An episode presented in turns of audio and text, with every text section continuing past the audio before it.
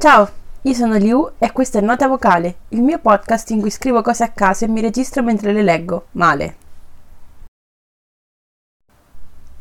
L'episodio di oggi si intitola Il finale delle storie. Alle elementari e poi anche alle medie ci costringevano spesso a scrivere racconti, storie. La struttura di base del testo narrativo prevedeva accademicamente una serie di fasi quali esposizione, esordio, peripezie, climax e infine lo scioglimento. Scioglimento inteso come ciò che comunemente chiameremmo conclusione, il finale delle cose. Vissero felici e contenti, oppure, se più vi piace, una cosa tipo morirono tutti. Ma siamo sicuri che il finale delle storie, di tutte le storie, possa definirsi scioglimento? Ultimamente penso spesso che l'essere umano non sia fatto per conclusioni che sciolgano dubbi, problemi o disociali. Piuttosto penso spesso che il finale delle cose sia ingarbugliante, che porta ad intrecciare ancora di più. Il finale delle storie segna spesso la conclusione di un vissuto che si va ad intersecare con i vissuti precedenti. Siamo il frutto di ciò che viviamo, delle voci che ascoltiamo ogni giorno, di quello che ci tiene svegli la notte, diremmo romanticamente. Ricordo bene che un giorno, qualche mese fa, mentre aspettavo un treno, mi arrivò un messaggio vocale di una delle mie conquiline. Ti prego, dimmi come fai ad avere tutte queste storie. Sei fatta solo di storie da raccontare, diceva ridacchiando. Detta così potrebbe sembrare cattiva, potrebbe sembrare un giudizio frettoloso della superficialità con cui apparentemente vivo tutto negli ultimi tempi, ma aveva ragione. Sono una composizione casuale e disordinata di storie.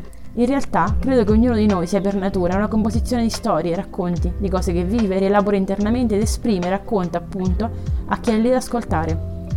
Mi piacciono le storie. Vivo tutto con un'intensità che faccio sembrare inesistente.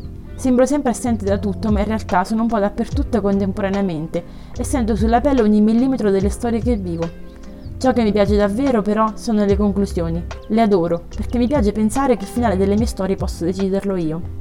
Da brava controllatrice ossessiva di tutto, precisina direbbero alcuni, mi capita sempre di bramare intensamente che le cose, tutte le cose che mi riguardano, anche marginalmente, passino sotto il mio controllo ben definito, che faccia andare tutto come più mi piace e che possa far sparire le imperfezioni quando più mi disturbano.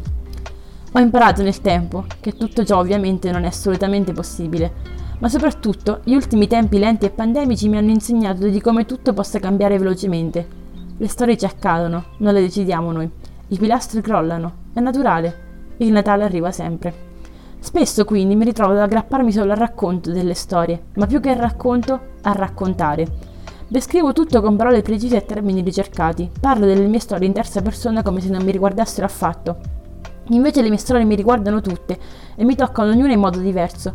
Mi piace solo suddividerle bene e cercare di fare chiarezza nella mia confusione, infilarle nei cassettini. Non so mentire né fingere, so solo mettere al massimo. Per questo alle elementari e alle medie in ogni tempo ho odiato dover inventare storie fantasiose. Odio troppe storie mie. Perché inventare quando possiamo parlare di me? Finivo quindi sempre per scrivere cose strampalate che contenevano per lo più animali e prati verdi. Il finale delle mie storie è sempre complicato, vero, impegnativo. Le mie conclusioni non lo sono mai del tutto. Sono fatte di storie che non finiscono quasi mai di finire. I miei scioglimenti non sono mai davvero scioglitivi.